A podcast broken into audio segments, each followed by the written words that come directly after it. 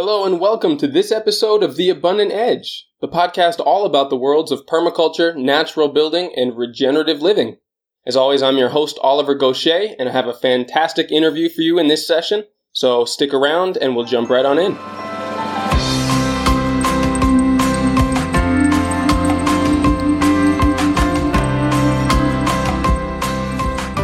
Before we get started this week, I'm proud to announce that Permaculture Magazine of North America has become the first sponsor of this podcast. Incidentally, they've also just celebrated their one year anniversary this summer. And as the offshoot of the beloved Permaculture Magazine International out of the UK, there is now a regional edition to help strengthen permaculture knowledge throughout North America. This is one of my favorite go to resources for the latest information on innovation and news in the permaculture world. If you visit permaculturemag.org to sign up for your hard copy subscription today, you'll get the 25 year digital archive of Permaculture Magazine International as a free bonus. And just for listeners of The Abundant Edge, you can now receive 50% off your digital copy subscription right now by finding the discount code in the show notes for this episode. So go now to permaculturemag.org and dive deep into the local and global solutions that go beyond sustainability. I've gotten a lot of requests over the last few months from people asking if I can do more on woodworking and especially timber framing. So today's episode is for you good folks. Today I'll be speaking with Skip Dewhirst, who has been a professional woodworker for more than 30 years and has taught over 100 classes in furniture making, woodworking, timber framing, and natural building at places like Rocky Mountain Workshops, Dartmouth College, Rancho Mastatal, Bonafide, Mao Organic Farm in Hawaii, and Yestermorrow. In this interview, Skip talks about the differences between the main styles of timber framing around the world box framing, cruck framing, and aisled framing, the many types of joints and tools used in the trade, and even gives practical advice for owner builders and novices starting out. We go deep into different infill materials and techniques for the wall systems, and the different considerations to take into account if you're building in a cold or hot climate. There are a lot of technical terms in this episode and a lot of explanations of techniques that may not make sense unless you see pictures. So I've put a whole lot of resources and visual aids in the show notes on the website to make it easier to follow along. So just go to abundantedge.com and click to the podcast tab in the navigation bar to find this and all previous episodes. Now I'll turn things over to Skip Dewhirst. Hey, Skip, thank you so much for taking the time today. How are you doing? I'm doing well, thank you. Are things starting to get a little cold where you are up in New England? Uh, it's actually been a really warm fall. It's uh, a beautiful sunny day today. We've actually just had one hard frost. That's kind of unusual for being towards the end of October. Wow. Yeah, I actually just got back from New Jersey where I was visiting family for a little while, and the weather was gorgeous up until last week. So you're getting a pretty mild autumn, it seems. Yeah. Which Fantastic. Well, hey, how about we jump into some of the questions here? I know I've got a lot of content that I'd love to cover with you. So before we get into all the timber framing and woodworking stuff, could you tell our listeners a bit about yourself, your background, and how you got started in woodcrafts? Sure. Um, first became interested in woodworking mainly uh, inspired by my grandmother. My grandmother whenever my brothers and sisters would visit, she would um, get us involved in different arts and crafts projects. And she was the kind of person that if she needed something, she would just build it. And that gave me the confidence to do the same. And I became very interested in woodworking. And, you know, I guess in high school shop class, I learned a bit. And there was always tools around the house that I started using more and more. And took a furniture design class in college and worked in cabinet shops during the summers in college. And um, shortly after that, begin began my own woodworking business, building furniture, and um, always had a dream of building my own house. And so, about 22, 23 years ago, um, built a timber frame home. And shortly after I built that home, other people started asking me to build timber frames for them. So since then, I've been building houses and barns and pavilions and um, and I continued with my uh, furniture business, um, but I keep pretty busy building furniture and timber frames, and have been teaching both woodworking and timber framing uh, for about 20 years, I think. Marvelous. That's a wonderful story. I know uh, I was also inspired a lot by people in my family who kind of pushed me to make some of the things that I talked about or wanted rather than just go out to purchase them. Now, I know that timber framing is not just one narrow definition, but rather a group of different techniques from around the world. So let me start by asking what is timber framing and how is it different than a stud frame or post and beam structure? Um, that's a great question. Uh, uh, and different people will give you different answers. But in the timber framing world, I would say that uh, most timber framers would answer that question by saying timber frame construction has mortise and tenon joinery held together with pegs. Um, stud con- construction is smaller members, usually two by four, two by six, two by eight. They're held together with nails. And post and beam can be large timbers, but they're usually held together with metal brackets and fasteners. And um, again, so timber frame is mostly uh, held together with mortise and tenon joints held together with pegs. Now, the real art in timber framing I know is in those joints that you mentioned. Could you list off some of the most common joints other than just mortise and tenon and describe how they're made and what they're used for? Yeah, so I would say the mortise and tenon is really the workhorse of timber framing, and there's lots of variations on the mortise and tenon, but uh, I'd say 90 to 95% of the joints in a timber frame are going to be mortise and tenon. Um, some other joints would be spline joints, which is again, it's that's a variation of a mortise and tenon.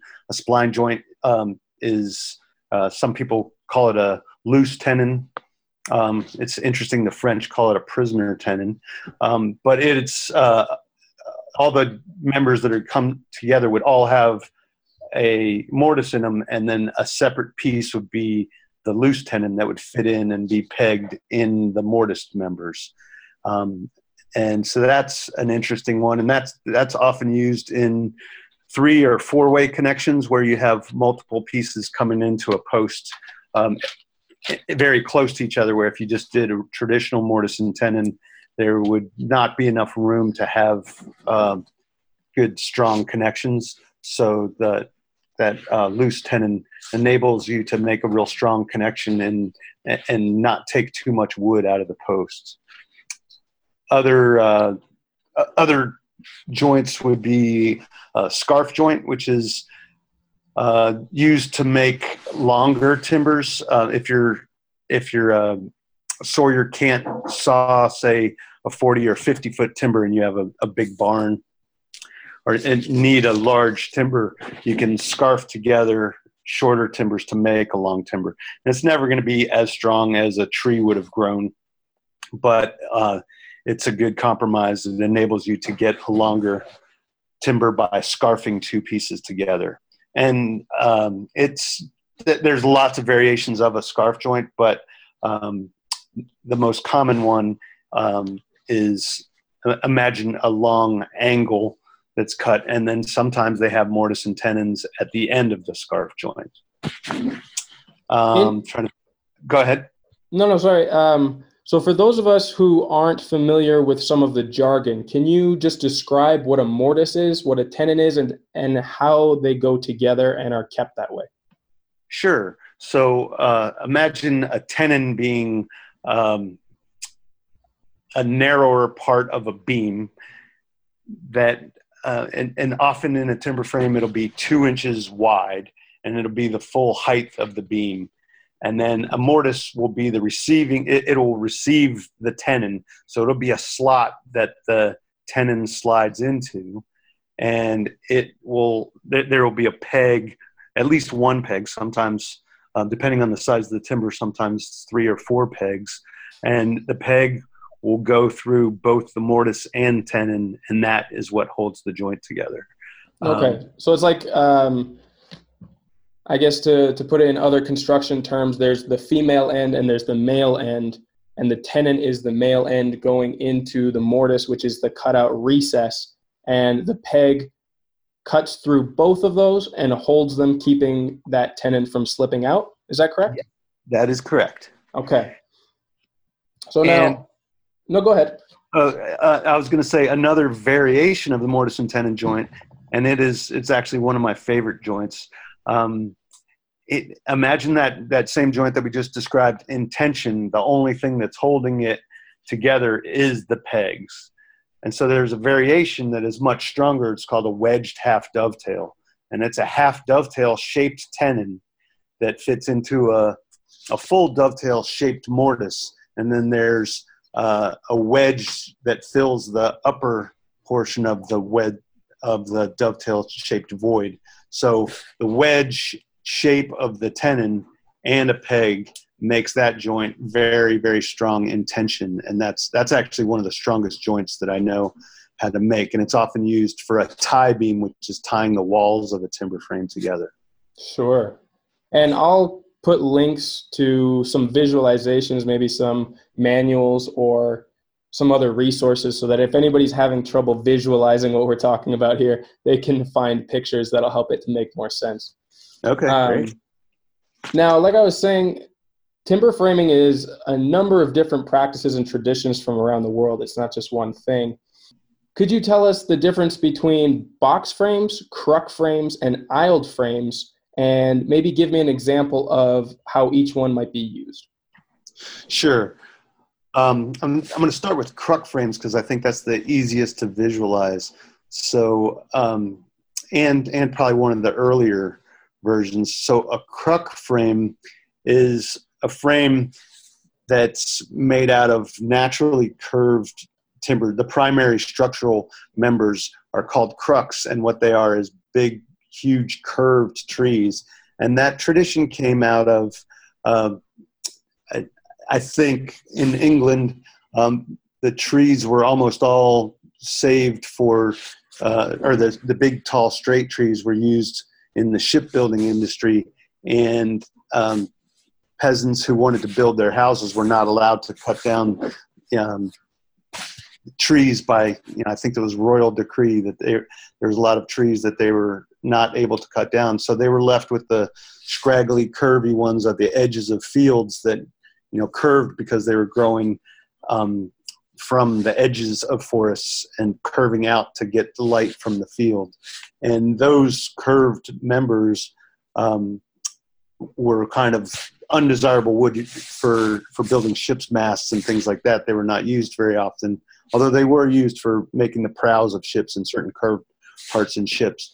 But that was for the most part undesirable wood. And so peasants made learned how to construct houses out of that and they utilized those curved members to hold up the ridge of the house and support the rafters. So visually what a cruck frame looks like is two almost often book matched but two similar curves that come up to the peak or close to the peak of the roof and support the weight of the structure, and then smaller timbers infilled around it to to fill out the shape of the house. Generally, those cruck frames were not real large structures, just because those curved pieces tended to be smaller. So you wouldn't generally see really large structures made that way. Um, some some um, barns were made that way, but it was primarily house construction. Um, and the aisled timber frames uh, mainly came out of the farming industry, um, making big, large aisled barns. And the, the purpose for the aisles was to separate where the animals stayed and where the hay was stored or different functions that happened on the farm. So the, the aisled barns were designed specifically for agricultural use and farmers to um, make an, a separation of the different spaces in large barns.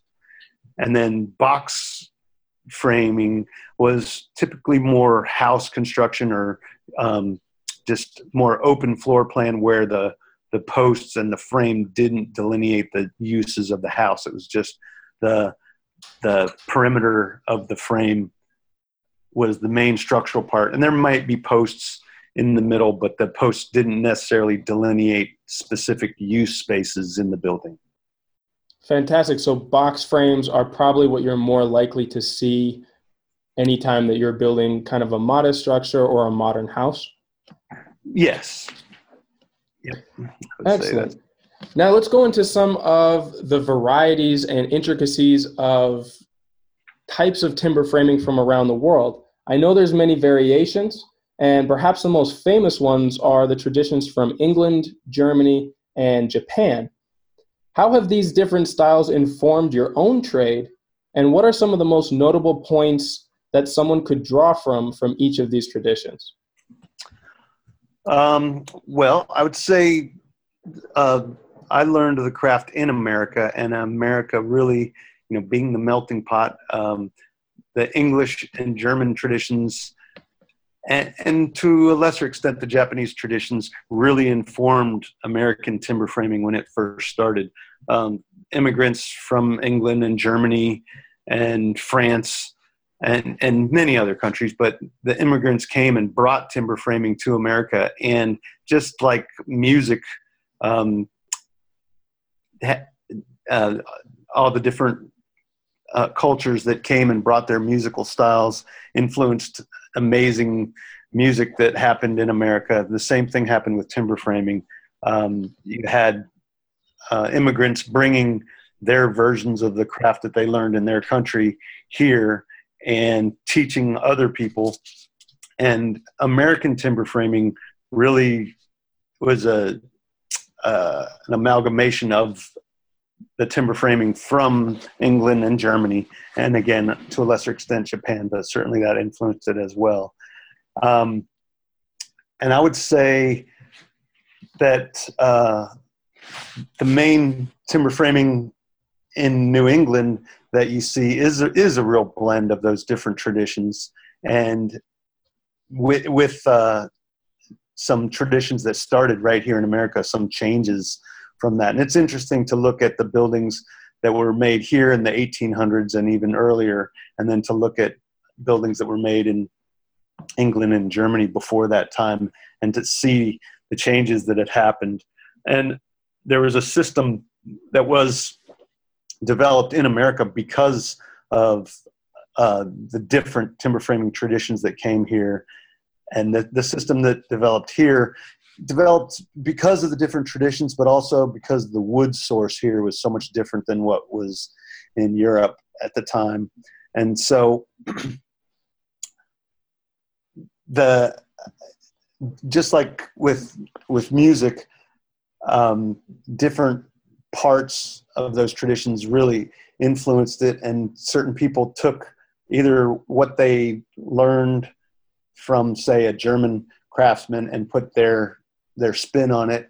Um, but they also took what they learned from other people, and it really evolved into a kind of a new kind of timber framing that it is has subtle differences. It still uses some of the exact same joinery but the system of layout and the system of marking the timbers was quite a bit different.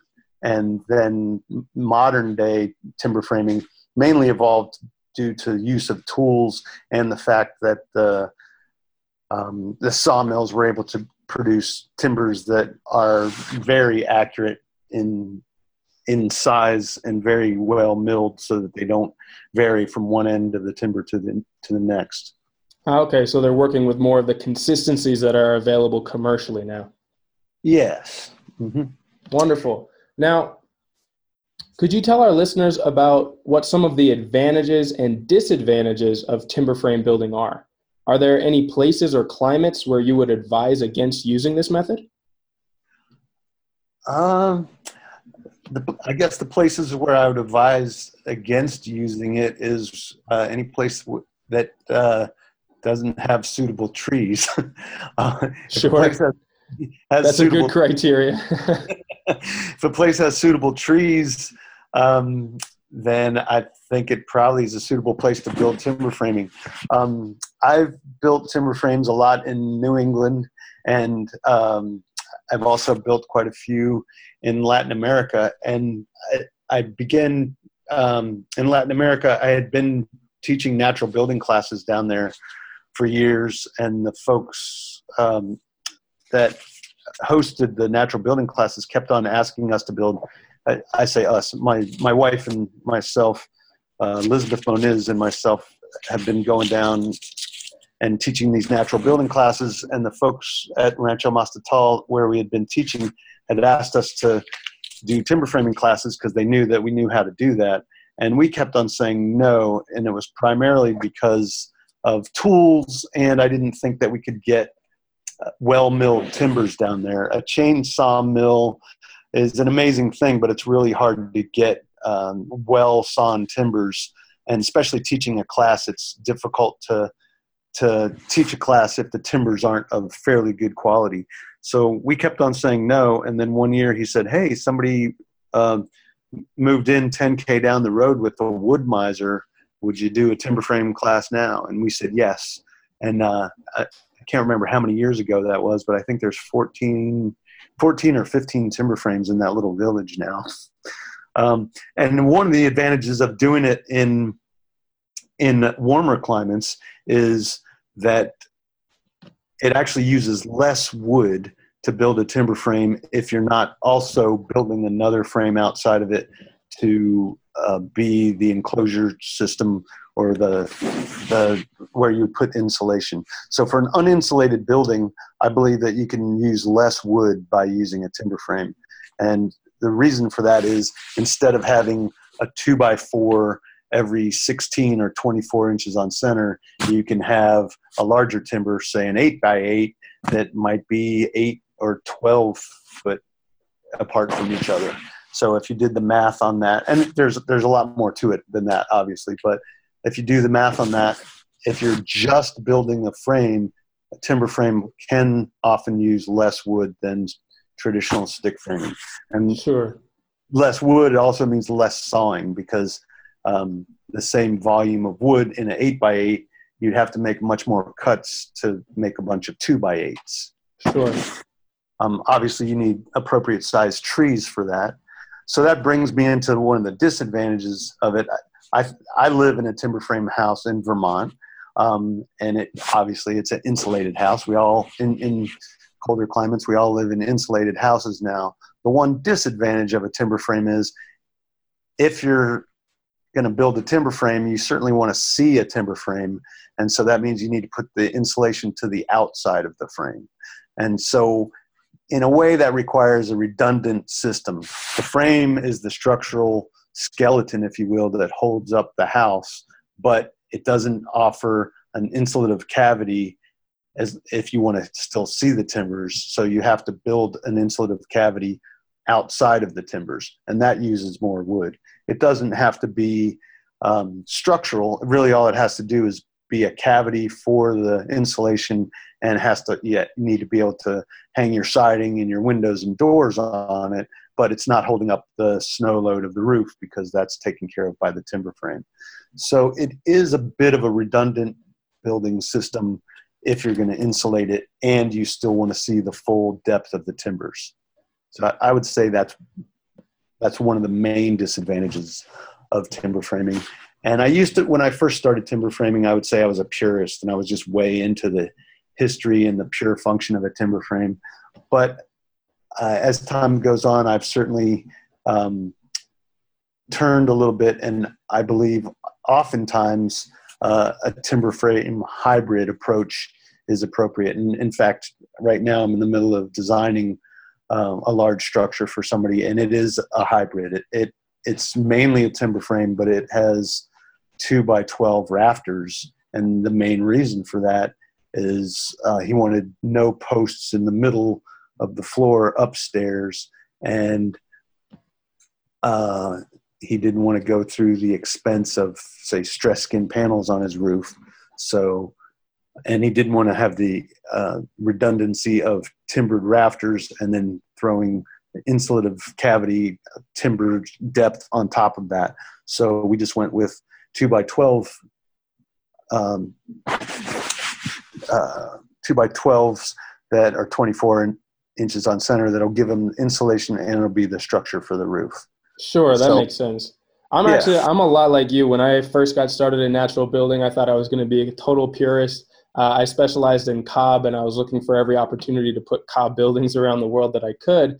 And as I got more experienced and, and went to different areas of the world where cob was not the most appropriate building method. I've really come around to seeing the value in hybrid structures, like you were talking about, and how you can kind of maximize the benefits of the materials that you have around you while also mitigating a lot of the disadvantages that would make it either inappropriate or just impossible to build with in, in a new area. So uh, that definitely rings true for me.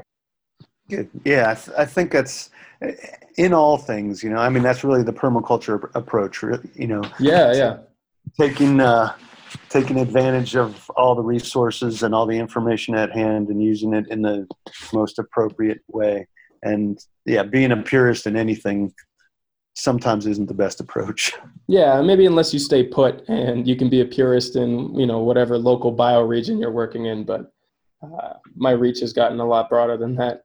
Um, so okay, so you talked in great detail about how to build and accommodate insulation for a cold climate. And I know you've also touched on your work down at Rancho Mastatal in Costa Rica, which is a tropical environment. Can you tell me how you would amend or make appropriate a timber frame building for a tropical climate? Yeah, so most of the buildings that we've built down there have been single story, so they didn't need to be an eight by eight post. To me, that would be a waste of wood for a small structure. So we actually kind of modified um, the, the sizes of our joinery. Um, typically, um, when we're dealing with the eight by eight post, we would use two inch tenons and and obviously two inch mortises to account those tenons. And sometimes with smaller uh, timbers, we'll go to an inch and a half wide tenon. Um, down in Costa Rica, and also we've taught in Nicaragua and Hawaii, we've um, built with smaller timbers because they didn't need to be so big. There's no snow loads down there. And if we're just building a, a single floor building, we've actually uh, used timbers as small as five by fives and gone with um, a combination of inch and a half tenons and in some places even one inch tenons. Um, we built out of lots of different types of wood down in Costa Rica and Nicaragua, and some of them are hardwood, and there's absolutely no reason um, for some of those joints to have large um, tenons. So in some of those cases, we've literally used one inch tenons and mortises.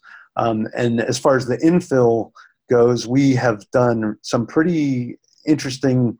Um, well, wattle and daub is is a, a tradition from well it's it's been used all over the world but in timber frames you specifically see it in infill frames all over Europe. And we have used that technique down in Costa Rica. And we've also done it with a combination of um, bamboo slats and also just um, um, tongue and groove wood slats um, with um, just with uh, trim holding it to the frame. Okay, yeah, sure. So yeah, I'd say you know just boards and wattle and daub and bamboo, um, and also we we've used cob uh, on a couple of timber frames as well, and we just found it used less material if we did wattle and daub. Yeah, yeah, you can always build a little bit thinner on your walls with wattle and daub. Yes. Nice. Now, let's switch gears here a little bit. I want to talk about some of the properties of timber framing. And I know this is going to seem counterintuitive to many of listeners who, since wood is obviously flammable, will probably think that uh, timber framing is going to be a very flammable style of building. But especially with larger diameter wood, it's actually more fire resistant than conventional stud framing. Can you explain to us why that is? Uh, I think it has to do with uh, less corners and less surface area of wood, with um, and also less little pockets. Um, you know, with with two by construction, imagine again two by material 16 or 24 on center. There's lots of little pieces, um, and they're fairly close together. So if a fire or if a heat source was near any one of those, um, the chances of it catching on fire are, you know, going to be related to how close it was to, to the, heat source. And with timbers, um, they're much further apart, so they're just less likely to be right near the heat source. And um, the mass of them and the and the less corners because there's less pieces. And oftentimes in large timbers, uh, the corners will be chamfered, and it's really those corners that are the you know the thin part of wood that is most flammable. And so the, just the the large mass. I, I mean, imagine taking a, a torch or a match for that matter. You know, think of two by fours as kindling and uh, a large timber as a log. You're not going to light a fire by holding a match to a log, but you would light a log by getting a bunch of kindling burning. Does, it, does that make sense? Yeah, no, that's a great visual. And uh, the way it's been explained to me too is like a new growth forest with a lot of small diameter trees is way more likely to go up in flames than an old growth forest with, you know, huge trees that are possibly hundreds of years old. Just that density offers a lot of protection and it's one of the reasons why forest fires were far less devastating in the past. Yeah. Yeah. And that's not to say a timber frame won't catch fire, but no. Uh, but yeah, that's yeah, that, I think that's a good analogy. Now that you've uh, sort of given us an idea of how timber framing works and some of its properties, let's talk about the tools that make it all happen. And this is always my favorite part because I love traditional woodworking tools. What are a few of the most common timber framing tools, and how do you feel about sticking to the traditional hand tools versus electrical ones? All right. Um, so, a, a, handsaw and a chisel with a mallet are the primary tools in timber framing, besides the layout tools. So, a, a steel square or a framing square um, is is absolutely necessary for laying out, as well as uh, chalk line and tape measure. Um, and for making the mortises, uh, a boring machine, which is, some people refer to it as a beam drill, but imagine it's uh, uh, maybe you can link to a picture of one of these. But imagine it's a drill press that you sit on and crank two handles, and an, an uh, auger bit cuts into the wood, and that you would make multiple holes and then clean out the corners and the sides with the chisel and a mallet. Um, and with just those few tools, you can build an entire timber frame. And I teach timber framing probably, oh, five or six times a year. And almost always in the classes, we um, focus on hand tools, but we introduce power tools just to show how it's done professionally and for certain cuts um, for like long rip cuts on a rafter tail. Sometimes we'll demonstrate how to do it with a rip saw or an axe but oftentimes it's just more practical if you have 18 rafters and you have to make a long rip cut on them to do that with a circular saw. Um, so i guess that kind of segues right into the, with the advent of electrical tools, it certainly makes certain operations faster. Um, but there is a real, especially when you're learning, um, you learn a lot more about the properties of wood if you're cutting it with a hand tool. Uh, circular saw will cut right through a knot, um, and you'll feel it a little bit if you're attuned to using the tool. But that if you have a nice sharp blade on there and you're using it properly, it'll cut right through a knot without really hesitating when you're chiseling and you hit a knot, you'll know it and you'll learn a lot about the wood. And that's one of the things that we always encourage um, for many reasons when we're teaching is to try to avoid knots in your joinery. One, because they're harder to cut through, and two, a knot is obviously where a branch grew out of the tree and it's an interruption of the straight grained wood fibers, and it tends to be denser material and it's it's not pleasant to cut through with hand tools and it also depending on where not. where the knot is in the joint um, it can make it weaker and so we encourage people to learn to lay out and and avoid knots as best they can there's sure. always you know sometimes there's going to be a knot right in a joint but we try to avoid them in in the primary joints um, another uh, electrical tool well um, let me I, would be remiss if I didn't mention axes and adzes. Um, those are some of my favorite tools to use, and that's we don't really use axes for making tenons um, so much, although many people do, especially in in uh, England and Germany, or or did way in the past. But I use them a lot for housings. Um, we, we haven't talked about housings yet, but um, briefly, wherever you have a tenon piece coming into a mortise piece, if you if you have a, a beam that has a tenon on it and it's coming into a, um, a post that has a mortise on it, it'll often also have what's called a housing. And what the housing is is um, it accepts the full width of the beam, and it's usually an uh, about an inch deep, and it um, so therefore the beam is resting not only just on its tenon, but it's also the full width of the beam is housed into the post. Is that making sense? Yeah, yeah, I'm with you. So oftentimes I'll use an axe to cut out those housings. Um, and axes and adzes, before there were um, accurate sawing, obviously people chopped down trees and hewed them with an axe to make timbers. Brilliant. Um, so, so and, it, it came out great. That's why some of these timber frames around the world are hundreds, if not, I mean, there's a couple examples of thousand year old buildings yes. that are still still up. Yes. Yeah. And yeah, an axe is just an amazing tool. Um, and let me jump to the future and say a chain mortiser is an amazing tool as well. And what a chain mortiser is, imagine that same boring machine or that beam drill that I was talking about earlier. Mm-hmm. Uh, imagine an electric chainsaw version of that that has actually a wide chain that sometimes is um, five or so chains wide, and it is.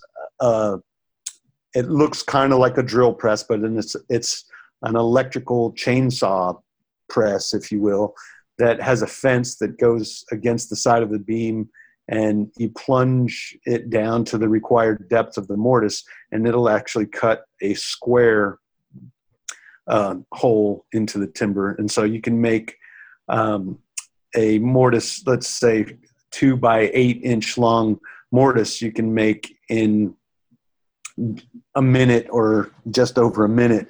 Whereas if you're doing that with a boring machine you'd bore uh, probably uh, four holes and then chisel it square and that might take you a half an hour or an hour if you were beginning. Sure that's a huge jump in efficiency.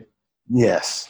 And so and um, every, most people are familiar with a circular saw and in timber framing uh, we have many different sizes of circular saws and we also use chainsaws quite a bit to uh, to rough out joinery but um, large circular saws certainly make cutting something like a scarf joint um, very quick. Whereas if you did that with a rip saw and an axe, it takes quite a bit longer. And another yeah, another amazing tool, which actually is as far as electric tools go, I got to say it's one of my favorites. It's a very expensive tool. There's a portable bandsaw mill uh, or a portable bandsaw, and it imagine a bandsaw kind of flipped upside down. So instead of putting wood on the table and running it through the blade, mm-hmm. you have a smaller version of that tool and you flip upside down and the table runs on the wood and you can cut you know uh, the, the one that i'm familiar with you can cut through 12 inches of timber with this tool and it cuts very accurately and it's just a very fast way to do certain joints Nice. Yeah. Yeah. That was not one of the more common tools that you would use outside of that. Mostly I've uh, seen portable bandsaws for metal work, but I could see that being extremely useful.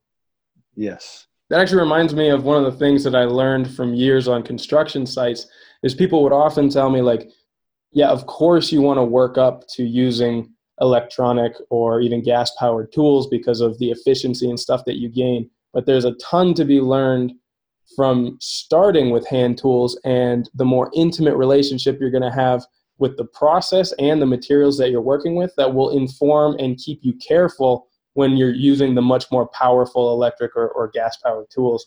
And I've definitely found that to be true in my own experience. It sounds like that's the method that you go through when you're teaching new students as well. Yes, that's true. And again, we primarily teach with hand tools, and we often introduce uh, the power tools mainly as a demonstration um, the last day of class to, sh- to show you know now that you've learned that if we showed them the first day everybody'd be mad at us then we said oh no you have, yeah to, yeah yeah. have to do it with hand tools. But when you show them on the last day and say if you're going to do this as a profession or if you're going to cut a big frame sometimes it's literally worth it to buy that tool and use it for the frame the resale value on a lot of those tools if you cut one frame uh, with that tool, you and that you know you're not going to become a professional timber framer. You just wanted to build your own house or your own barn.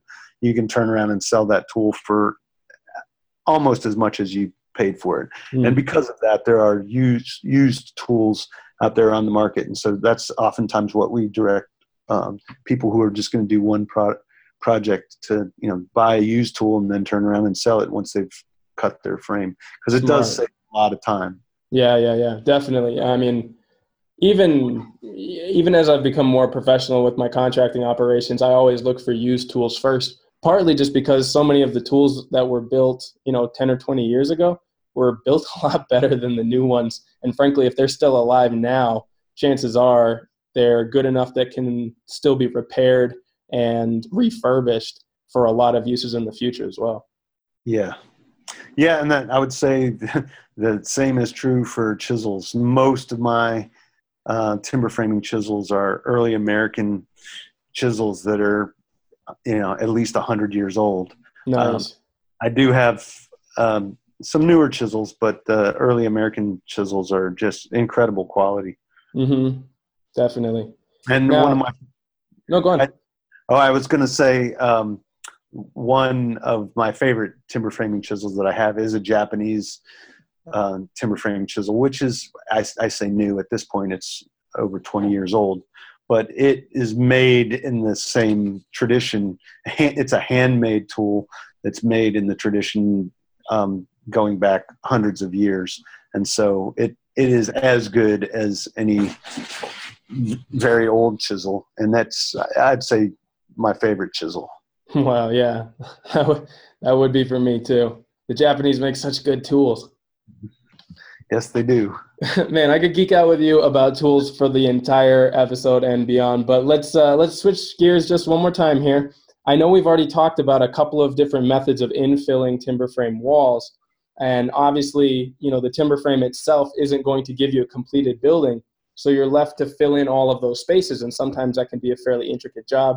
You've mentioned possibly putting in an interior frame or an exterior frame, depending on which side you want to see the timbers for aesthetic reasons.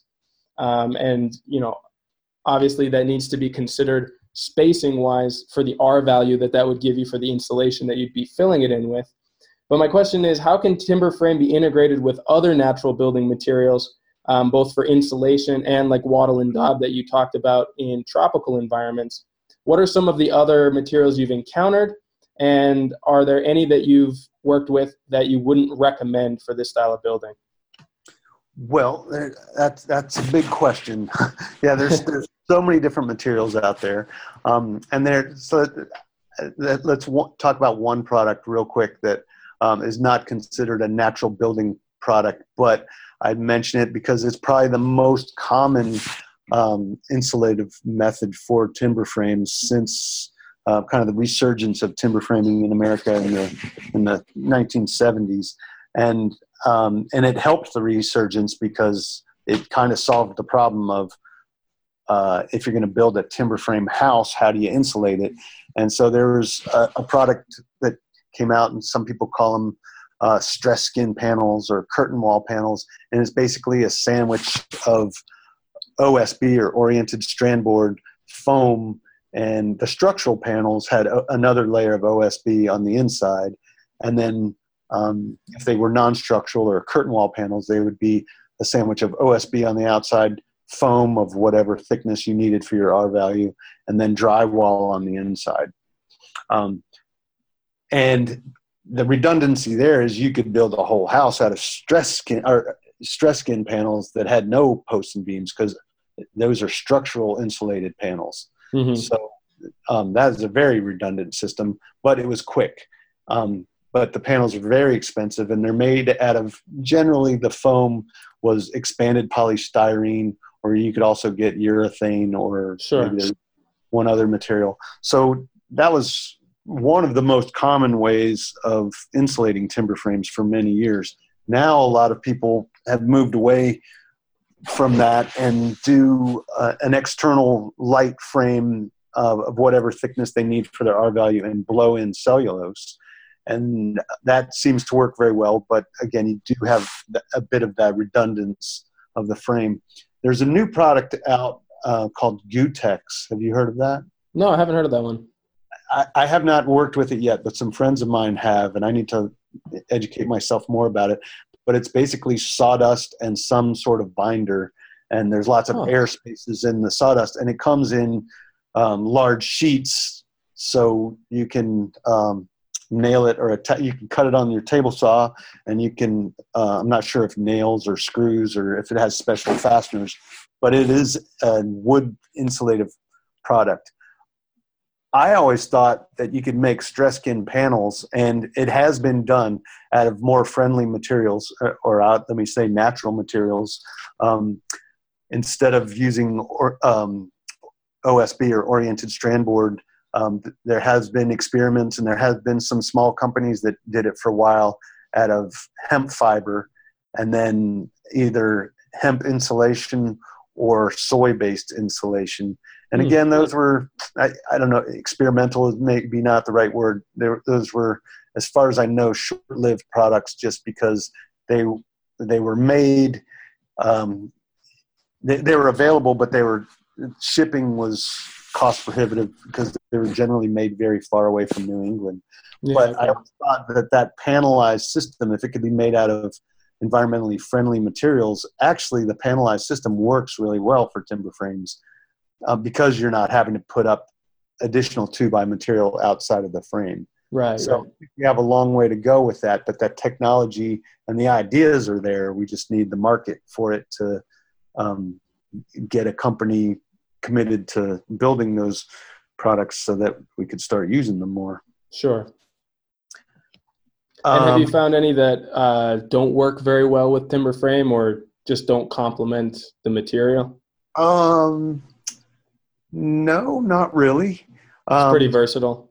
I mean, I know that there have been like Adobe infills in certain parts of Europe and other places where the thermal efficiency isn't nearly as necessary, but I would imagine that also add a ton of heft to the Yeah. building. Yeah, and it just seems like Wattle and Daub would make more sense to me than Adobe. Just, Yeah, I would think so too. But, but although you do see brick infill um, timber frames in Europe, and you know Adobe is essentially just a sun a, a sun baked brick. So uh, you know, I, I guess it could work fine. But it just seems to me Wattle and Daub uh, is is fast because you can fill in all it the is, yeah, that would be faster and um, a lot Yeah. less material overall. Yeah, seems seems that way. Yeah. Um, and and I just want to mention briefly straw bale. I've done quite a few timber frames with straw bale, and um, I I love straw bale, but I would say that it's uh, it's tricky to do, and it's a lot more expensive than most people think. It's, it's tricky to do well, and you know, this is true of a lot of building materials, but straw bales more than any other um, you absolutely must keep them dry during the entire building process and um, water is always the enemy of any building material but all the more so with straw bale Sure. and yeah, so and like getting it cut and shaped to go in between all of the spaces that a timber frame presents, I would imagine, is somewhat labor intensive. well it's usually done outside of the frame um, but the main the, the main thing that makes it labor intensive is getting the proper air sealing hmm and uh, you know if you're going to do an earthen plaster on the inside um, we've done frames where we've rabbited a, a slot so that the trowel could plaster back behind the timber. So as the timber shrinks a little bit you don't get a big gap in the plaster. And that's it's an extra step but it has worked out really really well. And we've worked with some some good friends maybe some folks that, that you know ace and deva who wrote the book natural builders companion. Hmm um, they we worked with them on that technique of just changing a couple of details in the way that we frame to make it easier for them to do their air sealing and plastering. Nice. I've also talked a lot with Sigi Koko about her personal methods of marrying earthen materials, straw bales, and wood together. Those dissimilar materials are usually where people have the most trouble. Mm-hmm. Yeah, but back to your original question, I there's not a material that I've encountered or experimented with that I've found that did not work well. Nothing, nothing comes to mind that I was sure. like, oh, it's that. mostly just those joints that maybe need some amendments or some consideration so that yeah. they don't, you know, either shrink or pull away or anything else. Yes. Nice. So, what advice would you give to owner builders who would like to try timber framing, and what are some of the common pitfalls that they should avoid? Um, I, I, guess the advice I would say is uh, inform yourself, research, uh, uh, take a class. yeah, definitely. Um, it can yeah, be very expensive to make a bad cut on a large piece of wood. yes, yes, that's true. And you know, and don't be afraid to ask for help. I mean, I, I was an owner builder myself, and I've worked with a lot of owner builders, and I would say um, a good plan and you know thinking things out thoroughly and asking for help because there's no need to reinvent the wheel. There's a need to gather as much information. And one of the frustrating things i find about that is different sources give you different information and then you're left with this quandary of like i'm not sure how to decide which one of these um, credible sources i should um, pay attention to because they're telling me different things. Don't let that paralyze you. Choose one and go. right, right. no, that can be very difficult. Yeah, especially yeah. with all the information that's accessible on the web. Yeah, yeah. The the paradox of choice definitely comes yeah, into play. Exactly, and if you let that paralyze you into not making any choice, then you'll just have your dream that you don't make into a reality for too long. So. Mm-hmm I, I would say it's very important to gather as much information as you can, but at a certain point, yeah, don't let the choices bog you down and hold you back from actually doing it. That's very good advice. Now, like you were talking about taking classes, how would you advise a novice builder sort of begin learning timber frame and traditional woodworking in general? Um, you know, one of the best ways is if, if you have the the option or the time is to join a crew and and uh, go to a timber frame raising. Uh, the Timber Framers Guild uh, is an organization that has conferences every year and multiple conferences every year. They also have um, organizations and they have publications that um, list classes and they also list raisings and going to raisings and just uh, participating and or watching watching a timber frame go up you learn so much about timber framing. Um, but yeah either taking a class or working on a on a timber frame crew um, learning how to cut the joints learn you know cutting the joints after you cut one or two joints you just get a little bit faster and a little bit more efficient doing it. The hardest part of timber framing is the layout the accurate laying out of the joints to be cut. Um, again, once once you have cut a few joints, then you're le- less likely to make a mistake, and you're just going to become more efficient at cutting those joints. But the layout is the part that really um, takes a lot of time and is one of the most important parts because you, you might cut a beautiful mortise, but if it's in the wrong place, it's yeah. not going to help out anything at all. you didn't do yourself a favor, yeah. um, and that's even professionally, um, we check each other's layout. Um, erasing a pencil mark isn't that expensive. Um, getting a new timber often is expensive. So yeah. Um, even professionally, one person lays out and somebody else checks the layout before any cutting is done and that yeah smart. ha- happens on all you know big dollar timbers. Uh, you know we're cutting a bunch of braces um, or rafters or something like that. We might check one and then you know you're just going to make 20 knee braces that are all the same. Say mm. um, we don't you know in a class situation in the beginning sure you should check each one.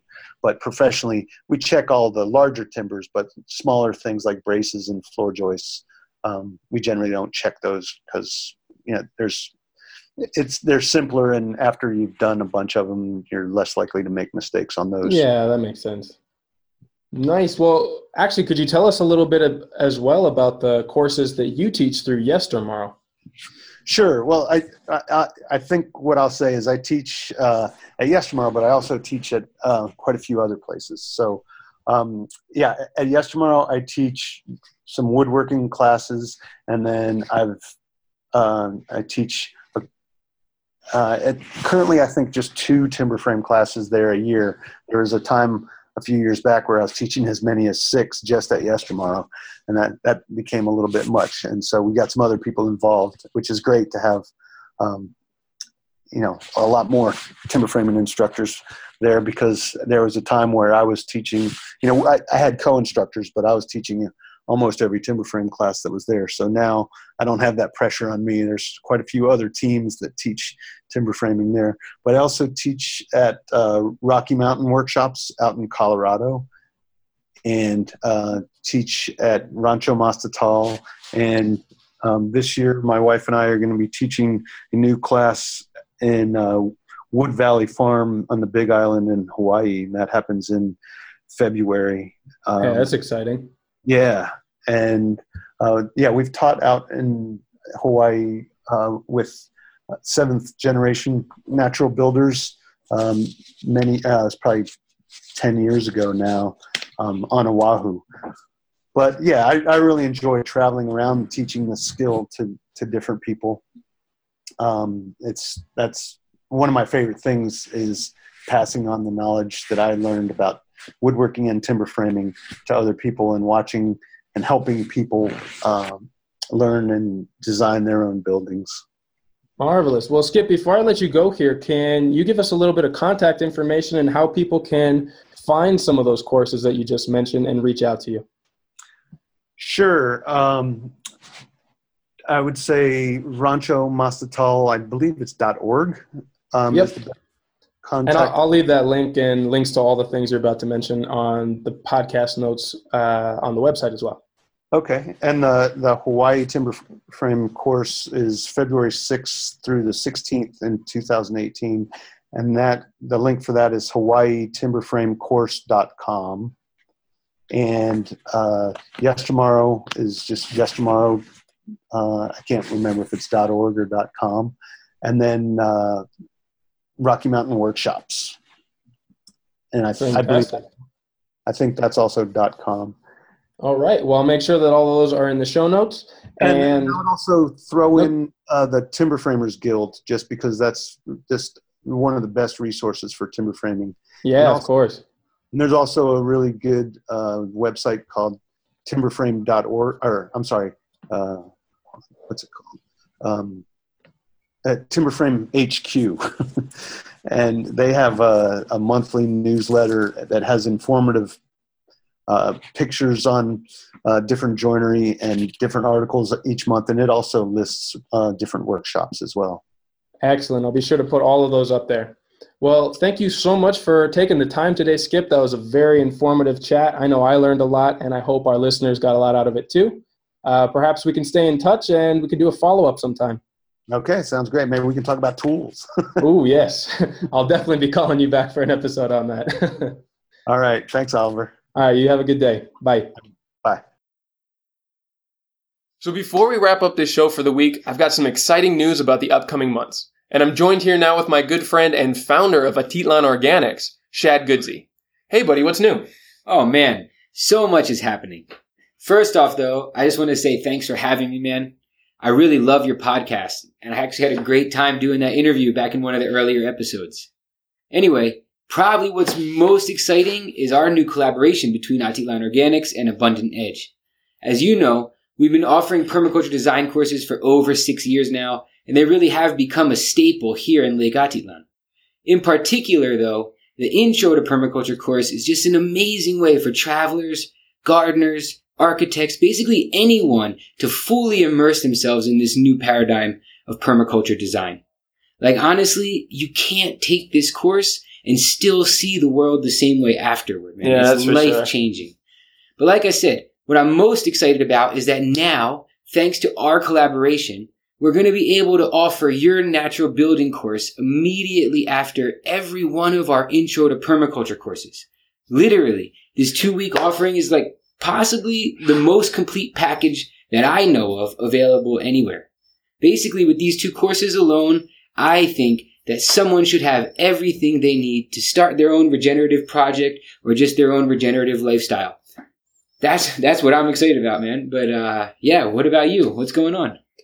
Man, well, you know already that me and the Abundant Edge team are gearing up for a big season as well. I mean, starting in November, we'll be breaking ground on a regenerative farming demonstration site, which is, of course, right down the hill from your farm. We'll be building animal pens, a classroom, outdoor kitchens, and lounge areas connected to houses, and it's all going to be made out of natural materials. I mean, the site is going to serve as a demonstration farm for perennial and regenerative farming methods for years and years to come. And we'll even be offering courses and internship opportunities to people who want to learn for themselves about how to build with natural materials and set up their own farms. Heck yeah. That sounds amazing, man. And honestly, this is just about the best place in the world to learn all these things too. I mean, this little town of Tzununá in the gorgeous tropical mountains of Guatemala, like right here on the shores of Lake Atitlan. It's one of the most beautiful places in the world. And on top of that, you have this traditional indigenous Mayan culture that's still rich and alive. And probably my favorite part is that we have this world international community of alternative people that are open to new ideas and really putting things into practice. I mean, within walking distance of the Bamboo Guest House, you've got loads of things going on. We got the projects that we've already talked about, but you also have yoga retreat centers. You have Charlie Rendell's Natural Bamboo Building School. You have Love Probiotics. You got Fungi Academy. And honestly, loads more alternative, blow your mind type stuff. I honestly just feel like this is where it's all happening. Yeah, man, it really does. And I want to get as many people as possible in on these projects, but we've got to make sure that they've got the skills first. So what do you say? Let's offer a big discount to those who sign up for both courses. I mean, all food and lodging in the amazing bamboo guest house is already included in the tuition, so this will be like the best deal that we've ever offered. That's a great idea. Because, I mean, people can still take just one course if that's what they're into, or if they can't make the full two weeks. But this will actually make the two courses more accessible to even a wider audience of people. And that way more people can get the knowledge that they need to get started doing what they want to do. So hey, to all of you listening out there, we really want passionate and driven people like you to come and be a part of the community and the ecosystem that we're building out here.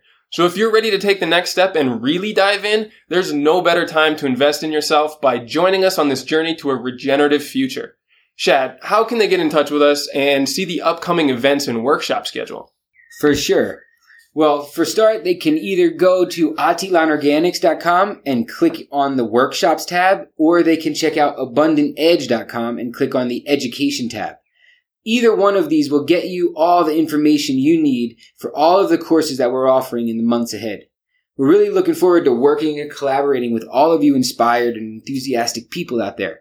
But even if you can't make it out yourself, I'm sure you know someone in your network who would jump at the chance to get involved in this positive, regenerative, and truly life changing projects.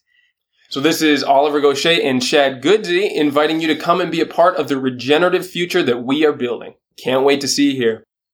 Thank you so much for tuning in to this week's episode. As always, you can find all the show notes for this and all other episodes at abundantedge.com by clicking on the podcast tab in the navigation bar. On the website, you can also find a whole range of educational articles, as well as the services we offer, from design and consulting to education. While you're there, don't forget to sign up for our newsletter, where I share updates and pictures on our projects, regenerative living articles, and even free resources and giveaways. Right now, you can get a discount code for 50% off your digital subscription to the incredible Permaculture Magazine of North America simply by finding the code under the show notes of this episode. Thank you sincerely to all of you who have and continue to add comments and send feedback to me. Your contributions help this to be a conversation and dialogue that it's meant to be. For anyone else interested, you can email me and the whole team directly at info at abundantedge.com. All of your feedback makes these episodes and interviews so much more engaging and help me to give you the information and content that you want. Thank you so much for listening, and I will see you again on next week's session.